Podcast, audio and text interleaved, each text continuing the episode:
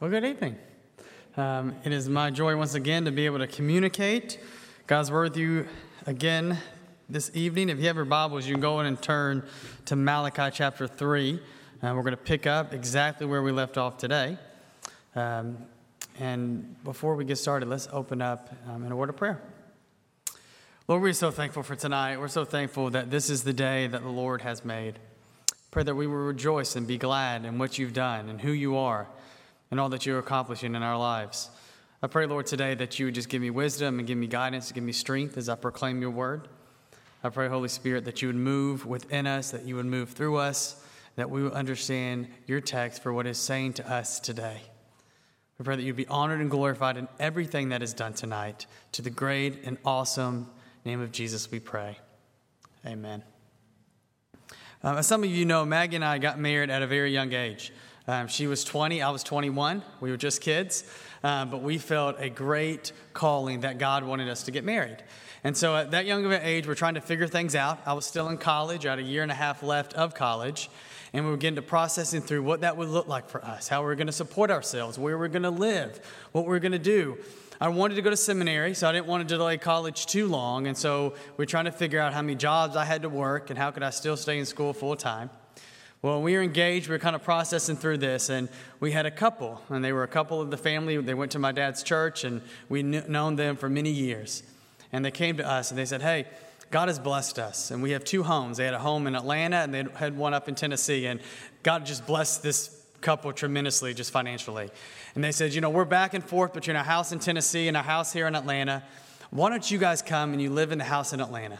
We kind of have a basement apartment. It's got a bedroom, it's got a living room, it's got a bathroom. We'll split the kitchen and we'll share the laundry room. But why don't you guys come and live here? And in fact, why don't you guys come live here for absolutely free? We won't charge you rent. We won't charge you utilities. Y'all can come and live here for free. Most of the time, we won't even be here, so you're going to have the house to yourself. But why don't you guys come and you can stay here? We won't charge you anything. And of course, Mag and I were blown away and so excited because that just was such a blessing an answer to so many prayers. And so I remember going over to the, the man's house and we were talking through things and discussing with the couple what this would look like and kind of the logistics of it. And then once we got done, he pulled a check from his pocket and he said, Here, this is going to help you guys get started. And so I take the check and, you know, we get in the car and I look at it and it's a check for $750, right? This family was like, hey, come and live at our house for free. And by the way, here's $750 to help you guys get started. I mean, it was just amazing. And it was such a blessing to us for the next year and a half. We were able to get through school, and I was able to graduate, and we were able to go off to college. I mean, sorry, excuse me, go off to seminary. And I remember saying to Maggie, I was like, man, I don't think we're ever going to be wealthy, but if we are, I want to have the same mindset and the same heart as the Solomons do. I want to have hands that are completely open to what God is doing and willing to give all of our resources and all of our finances to people who need it, to just be a blessing to others. But you know, looking back on that statement, I don't think that statement was actually very accurate, and I don't think I even should have said it. Because regardless of how much money we have, we all should have the same mindset that the Solomons have. We should all have a mindset that our hands are open, saying, God, all that we have belongs to you. Use it for your glory and for the advancement of your kingdom and to bless others. There's some people here at First Baptist that have that mindset and that have impacted the people around us, the people in the church, the people in Dublin, in the exact same way. And I praise God for the type of people who have a, a heart and an attitude of giving. And so that's what we're going to actually talk about today in the book of Malachi. We're going to talk about the importance of giving and how giving can impact our lives and how giving is a reflection of our heart and is a reflection of our relationship with God. And so we're going to be in verses 7 through 12 tonight of chapter 3. And we're going to read through these and then we're going to impact on what these verses mean to us today. So let's start in verse 7 and go down to verse 12. It says, For the days of your fathers have been, you have turned aside from my statutes and have not kept them. Return to me, and I will return to you, says the Lord of hosts. But you say, How shall we return? Will man rob God? Yet you are robbing me. But you say, How have we robbed you? In your tithes and your contributions. You are cursed with a curse for you are robbing me, the whole nation of you. Bring the full tithe into the storehouse, that there may be food in my house. And therefore put me to the test, says the Lord of hosts. if I will not open the windows of heaven for you and pour down for you a blessing until there's no more need. I rebuke the devourer for you, so that you so it will not destroy the fruits of your soil, and your vine in the field shall not fail to bear, says the Lord of hosts. Then all the nations will call you blessed, for you will be a land of delight, says the Lord of hosts. This kind of one overarching idea of one big idea of what's going on here. And we see that this is an attitude of the heart. This is an attitude of giving. See, back in chapter one, God was angry with them because they were sinning against him in their offerings. And they were sinning against him in the type of offering, the quality of the offerings. They were supposed to bring before him offerings that were pure, animals without blemish. But their quality was poor, and they were sinning against God. Well, here we see that it's not about the quality, but it's, I mean, it is not about the quality, but it's about the quantity of what they're giving. God called them to give a certain tithe, 10% of what they owned, and they were failing to do that.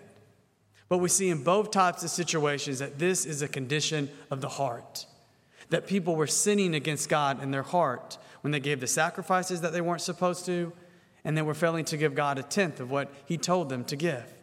So, this is a heart condition today, and kind of the big idea, the one main sentence that kind of summarize what this passage is about is this it's because of God's great love. Return to Him through your giving. Because of God's great love, return to Him through your giving. Because we see that verse 6 this morning talks about how because God does not change and because he loves Israel, they're not consumed.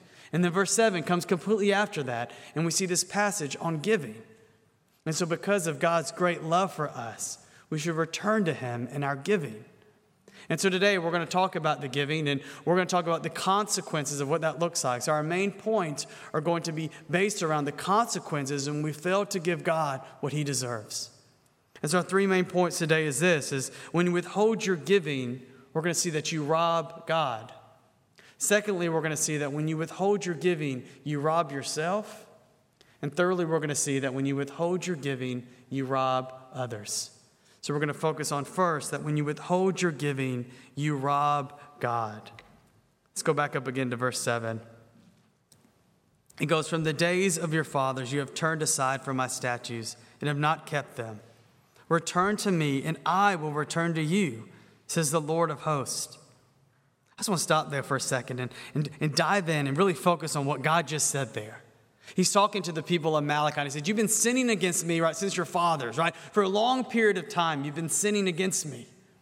However, if you return to me, I will return to you. No matter the depths of our sin, no matter how long we've been sinning, no matter what kind of sin that we commit against God, that if we turn back to God and we repent, He will always come back to us.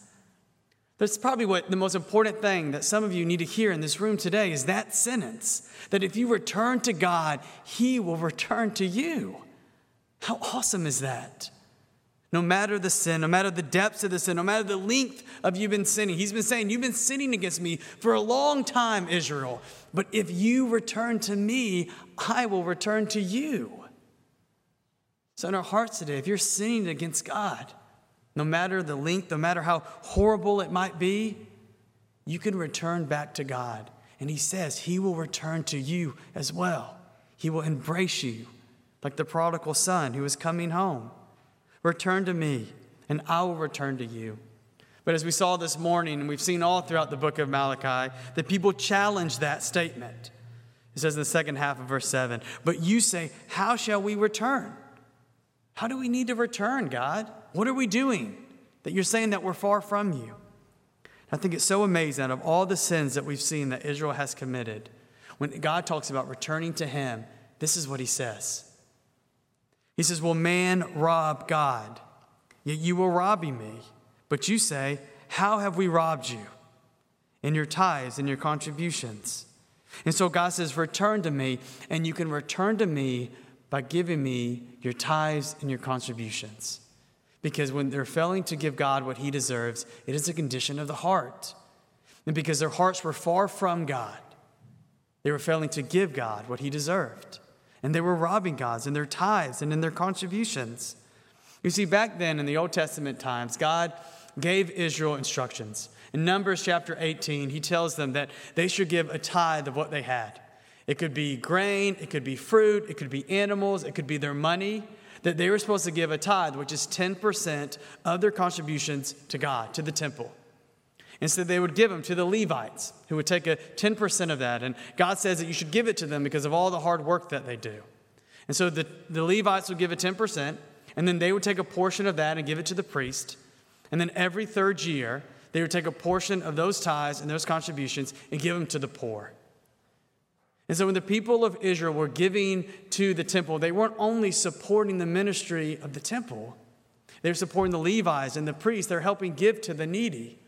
But even beyond that, there was an act of worshiping God and telling God how amazing He is, expressing their gratefulness to God. Hey, God, you've blessed us with all these things, all this fruit, all this grain, all this money, all these animals, because you've blessed us with all these things. We want to give a portion back to you because we love you and we're so grateful for all that you've done for us. And so they were called to give a portion back out of their love and gratefulness for God. But we see the people were failing to do that. And they were failing to give to God because they failed to realize that everything they had belonged to God. They failed to realize that not just 10% belonged to God, but all of their fruit, all of their grain, all of their animals, all of their money, everything that they had, including themselves, belonged to God. And they failed to realize that and they failed to understand that. And the same is true of us today that everything we have belongs to God. Abraham Kuyper, who was a, a Dutchman, he was a journalist, he was a politician, he was a man of many trades, but he was also a Christian. He has a quote that I, oh man, I absolutely love it. It says, There's not a square inch of the whole domain of our human existence over which Christ, who is sovereign over all, does not cry, Mine. There's not a square inch of this entire universe in which Christ does not cry, Mine. That belongs to me. That's mine, and that's mine, and that's mine. It's like the birds on Finding Nemo mine, mine, mine. Everything belongs to Him. Everything that we have belongs to Him. This entire universe belongs to Him. And what he's saying here is that every square inch, meaning yourselves, it means your money, it means your contributions, it means your house, it means your car, it means 100% of your paycheck, everything that you have belongs to God. It's all His. He just allows us to take care of it. It's like when my kids are fighting over a toy, I'll pick up the toy and say, You guys realize that this is mine. And I'm just allowing you guys to play with it. So you need to share. It's the same thing with us. Everything that we have belongs to God. He's just allowing us to take care of it, or He's just allowing us to play with it. Everything we own belongs to God. And when we fail to give, we are robbing God. That's why God said to the people of Israel, You're robbing me because everything you have belongs to me. And so we're under the new covenant and not the old covenant. And so we're not required to give a portion of our grain or our fruit or our animals. I mean, by all means, if you want to bring watermelons to the office or come bring me some barbecue, I'm not going to complain. I'm not going to push it back. But we're not required to give that anymore. But in the New Testament, God gives us other guidelines of what we should give. And God says that we should give our treasures, which is our money, that we should give our time, we should serve others, and we should give our talents, which are our spiritual gifts. And so, my question to you guys today is how are you giving today? First of all, how are you giving in your treasures and the money that God has blessed you with?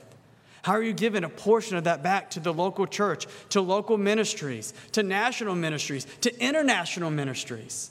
How are you giving a portion of what God has blessed you with to the church or to local ministries or to people in need? But when it comes to your time, how are you serving? Throughout the epistles, Paul tells us that we should serve one another. He says in Galatians chapter 5 serve one another. How are you serving the local church? How are you serving here at First Baptist? How are you serving in local ministries like Celebrate Recovery or the Joy Clinic or things like that? How are you right now serving in the church and giving a portion of what God has given to you? All your time belongs to God. How are you giving a portion of that back to the church or to local ministries?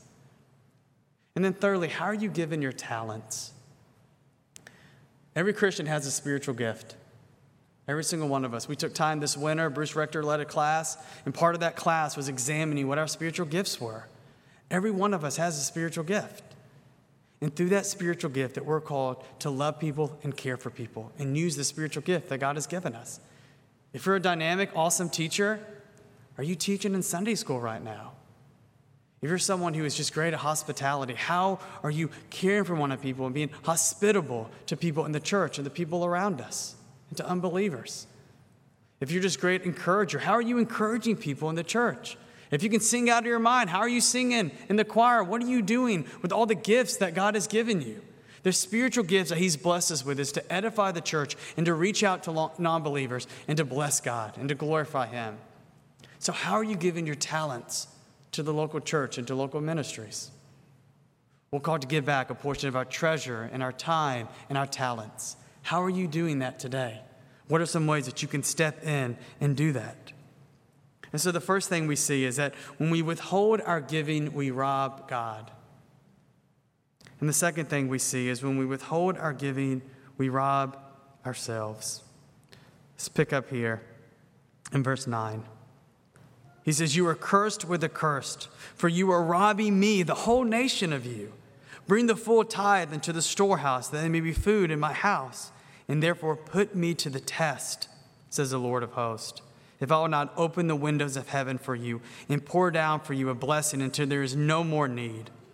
I rebuke the devourer for you, so that it will not destroy the fruits of your soil. And your vine in the field shall not fail to bear, says the Lord of hosts. And so remember that there's economic hardships, there's crop failures going on in Malachi's day, and we finally discover why this is happening. He says in verse 9 that you're cursed right now because of the way you're treating me. You're cursed right now because you're failing to give a portion of what is mine. There's consequences to your actions, Israel. And what's happening is that you're being cursed right now because of your sinfulness. But then he goes on to say, he says, But bring a full tithe into the storehouse, bring something in, and put me to the test. Test me, Israel, and see the windows of heaven open wide. And I will bless your crops, and the devourer won't get to them, and your fruit will grow, and your grains will grow, and you will be blessed because you were obedient to me. Now, we first need to realize that this is an Old Testament promise to the nation of Israel. Okay, so what I'm saying is, if you don't, if you get to the local church, if you have a, a garden at your house, it's not going to, you know, be full of apples when you get home or full of tomatoes. Right? If you give a portion to the church, it doesn't mean that you're going to get a bunch of money later on. This isn't the prosperity gospel. That's not what Malachi is saying to us today. What it's saying to us today is that we'll be blessed when we give. When we give a portion of our treasures and our talents and our time, that God will bless us in the process. There was a pastor that he kind of came to a crossroads in his life. Um, he felt really really strongly that God was calling him to give more than he normally gave. And God gave him a certain number that he wanted to give. And as he was getting ready to give this money, he realized that he had an insurance premium that was due. And so it came down to a big decision Do I give this tithe or do I pay the insurance premium? He didn't have any money in savings, so he couldn't pull money from savings. And so as he was processing through it and praying through it, he said, God, I trust you. I trust that you're so much bigger than any type of financial decision. And so, in faith, he gave the portion. And he said, I'm just going to have to see what you do with this insurance premium. Well, as he was going on, someone called him and said, Hey, I want you to come preach at our church as a guest speaker. And he actually went and spoke at that church. And after he got done speaking, they handed him a check. And guess what the amount of the check was? The exact amount that he needed for the insurance premium. And as I was talking with him about this, he said, Josh, God changed me during that process. He was like, You never worship God the way you do when you put all your money out there and realize that you have no money to pay your bills. He had young kids at this time. And he said, I trusted God. And God took that and he shaped me and molded me and he changed me and he brought me to deeper worship into who he is and what he's done. See, when we withhold our giving and we don't step out in faith, we rob ourselves of what God wants to do in our lives. This pastor experienced God in a unique way that he would not have experienced unless he stepped out in faith and gave. Now, I'll be completely honest with you. If I was put in that situation today, I don't know if I would have given. I think I might have paid the premium. I hate that, Lord. Work in my heart, work in my soul. Lead me and guide me into deeper love and trust in who you are and what you've done. Mold me and shape me that I have the type of character, that my hands are completely open to what you're doing, and that all that I have belongs to you. My finances, my family, my treasures, my house, my car, whatever it is belong to, belongs to you, God. Take me deeper in my faith and deeper in my trust. And I praise God for that pastor's willingness to step out. What a testimony that is to God. What an example that is to us that we can pray, God, to do the same thing in my heart, do the same thing in my life. Now, I'm not saying every time you, you give that God's going to automatically bring a check around the corner that's going to match that. But what I do know is that God will take you into deeper depths in your relationship with Him that you will grow in your dependency on Him, that you will grow in your trust in Him. You will realize that He satisfies so much more. And you'll understand that you're not dependent on a paycheck that you get once a week or every other week or once a month. But what you're dependent on is Jesus Christ, and He provides for you, and He is sufficient for all that you need. That He alone can satisfy you in your deepest desires, and He is greater than anything, and He will provide. And He'll bless you. He'll bless you in your relationship with Him. He'll bless you in your walk with Him. Because He is a God that is so awesome and so amazing. He's big, He's strong, and He's mighty, and He can do more things than we could ever possibly imagine. So, how is God working in your heart today and asking you to give? How does God want to bless you? And how are you robbing yourselves by withholding what God is calling you to give? And so we see here that when we withhold our money, we rob God of what God wants to do. We see, secondly, that when we withhold our money, we rob ourselves. And lastly, we see that when we withhold our giving, we rob others. There we go. Lost my train of thought. We rob others. Let's see what it says in verse 12. It says, Then all the nations will call you blessed, for you will be a land of delight says the Lord of hosts. So he comes before him. He says, Then when they see how blessed you are, what I've done with your cross, what I've done through you guys, then all the nations will call you blessed. Right? They'll be envious of you. You'll be the land of delight. And so, withhold our giving, we find that we rob others. When Israel, they had a unique opportunity when God brought them back from captivity. They had the unique opportunities to trust God and rely on God. And God could use that opportunity to bless them and to show all the nations around them how amazing He is and how wonderful He is. But we see they didn't do that. They sinned against God, they questioned God, they grumbled and they complained. And because of that, we saw that hardships and curse came upon them. But God is saying, if you return to me, if you give a portion of your tithes and your contributions, then all the nations will see how blessed you are. Then all the nations will see how awesome and wonderful I am. And as believers, when we step out and we give a portion of our money, when we give a portion of our time, when we give a portion of our talents, we'll see that God uses that to bless other people. That God uses that to do a mighty work in the lives of other people.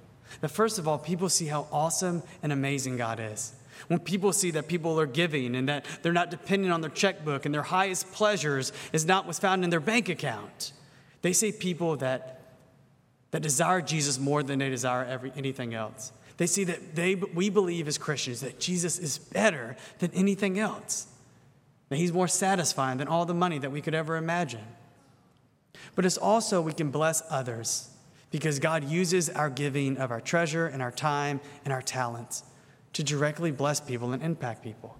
I think about the Solomons that allowed us to live with them. What a testimony of God. Even today, nine years later, that still is such an impact in my life and one example of who God is and their love for God and their willingness to give, no matter even if it's inconvenience to them, because they love God more than they love their things.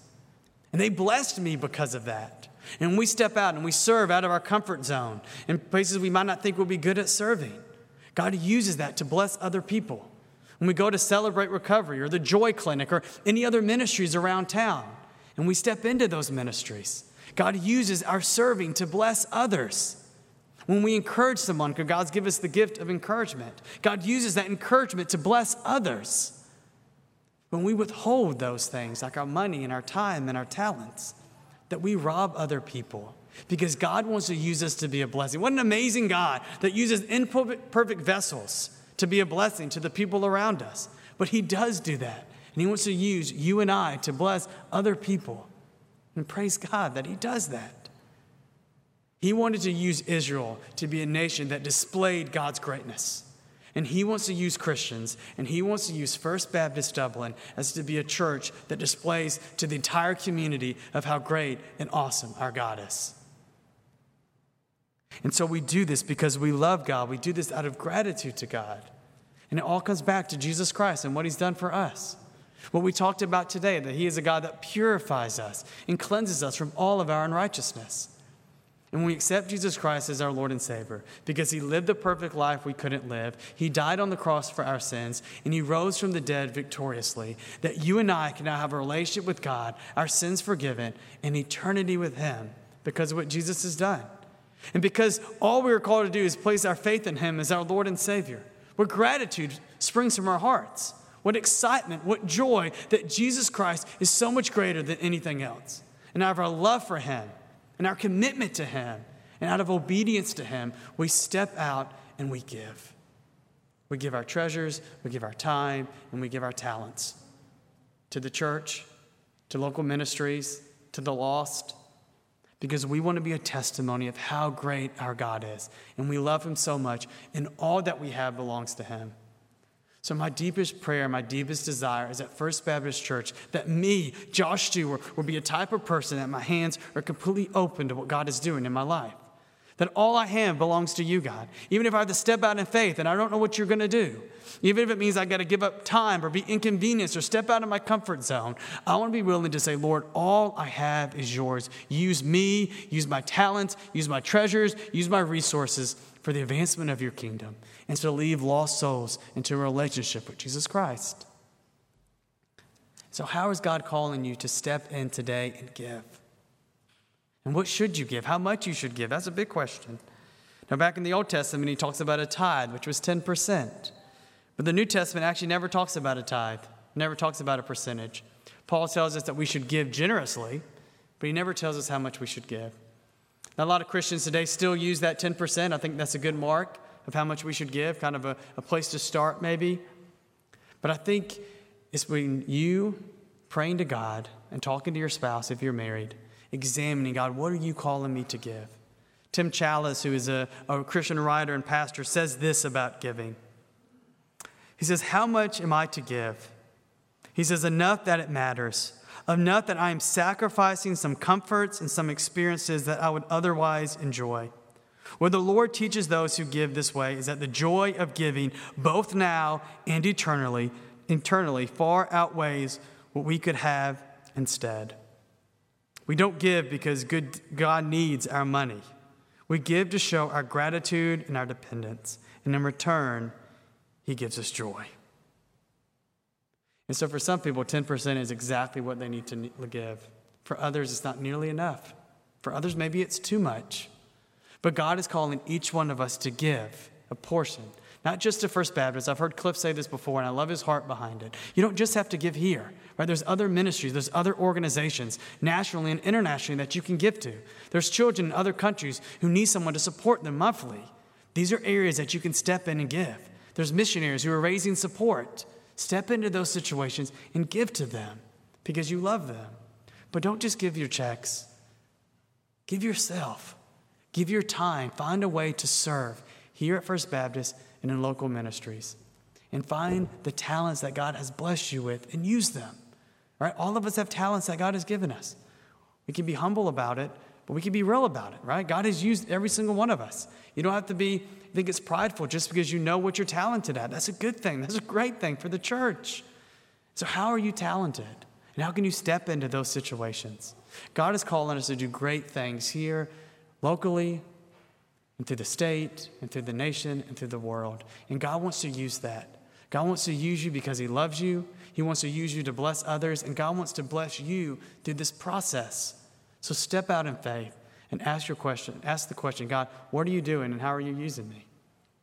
If you have any questions we get done, I'll be down front for a second, or we're not limited to a few minutes during a song. Come stop by my office, give me a call. Think through different ways and process, not just with me, with other pastors, with Will, with Jonathan, with Pastor Cliff, with, with Bob. Process through different ways that you can serve here in the church and how you can serve around. And allow God to use you to do great things for his kingdom because you love God and you want to be obedient to what he's calling you to do. Let's pray. Lord, we love you. We love you that you're a God that has your word that speaks to us. Man, I, I love the book of Malachi, how it impacts even our lives today. How easy it is to look over the book of Malachi and say, man, that applies to people hundreds of years ago. But understanding that your word is living and active and sharper than any two edged sword. And it's still piercing our hearts and piercing our souls through bone and through marrow, shaping us and molding us and calling us to step out in faith. Lord, use us to do great things and bless us. Help our motivation not to be because you want to bless us. Help our motivation to be because we love you and because we want to honor and glorify you with our lives and we want to be obedient. But we know through the process you'll bless us. You'll bless us spiritually. You'll bless us in our walk with you and you'll bless us in other ways. So bless us, God, as we bless others and as we bless you. And be honored and glorified in the lives of the people at First Baptist Church Dublin. It's in the great and awesome and saving name of Jesus that we pray. Amen.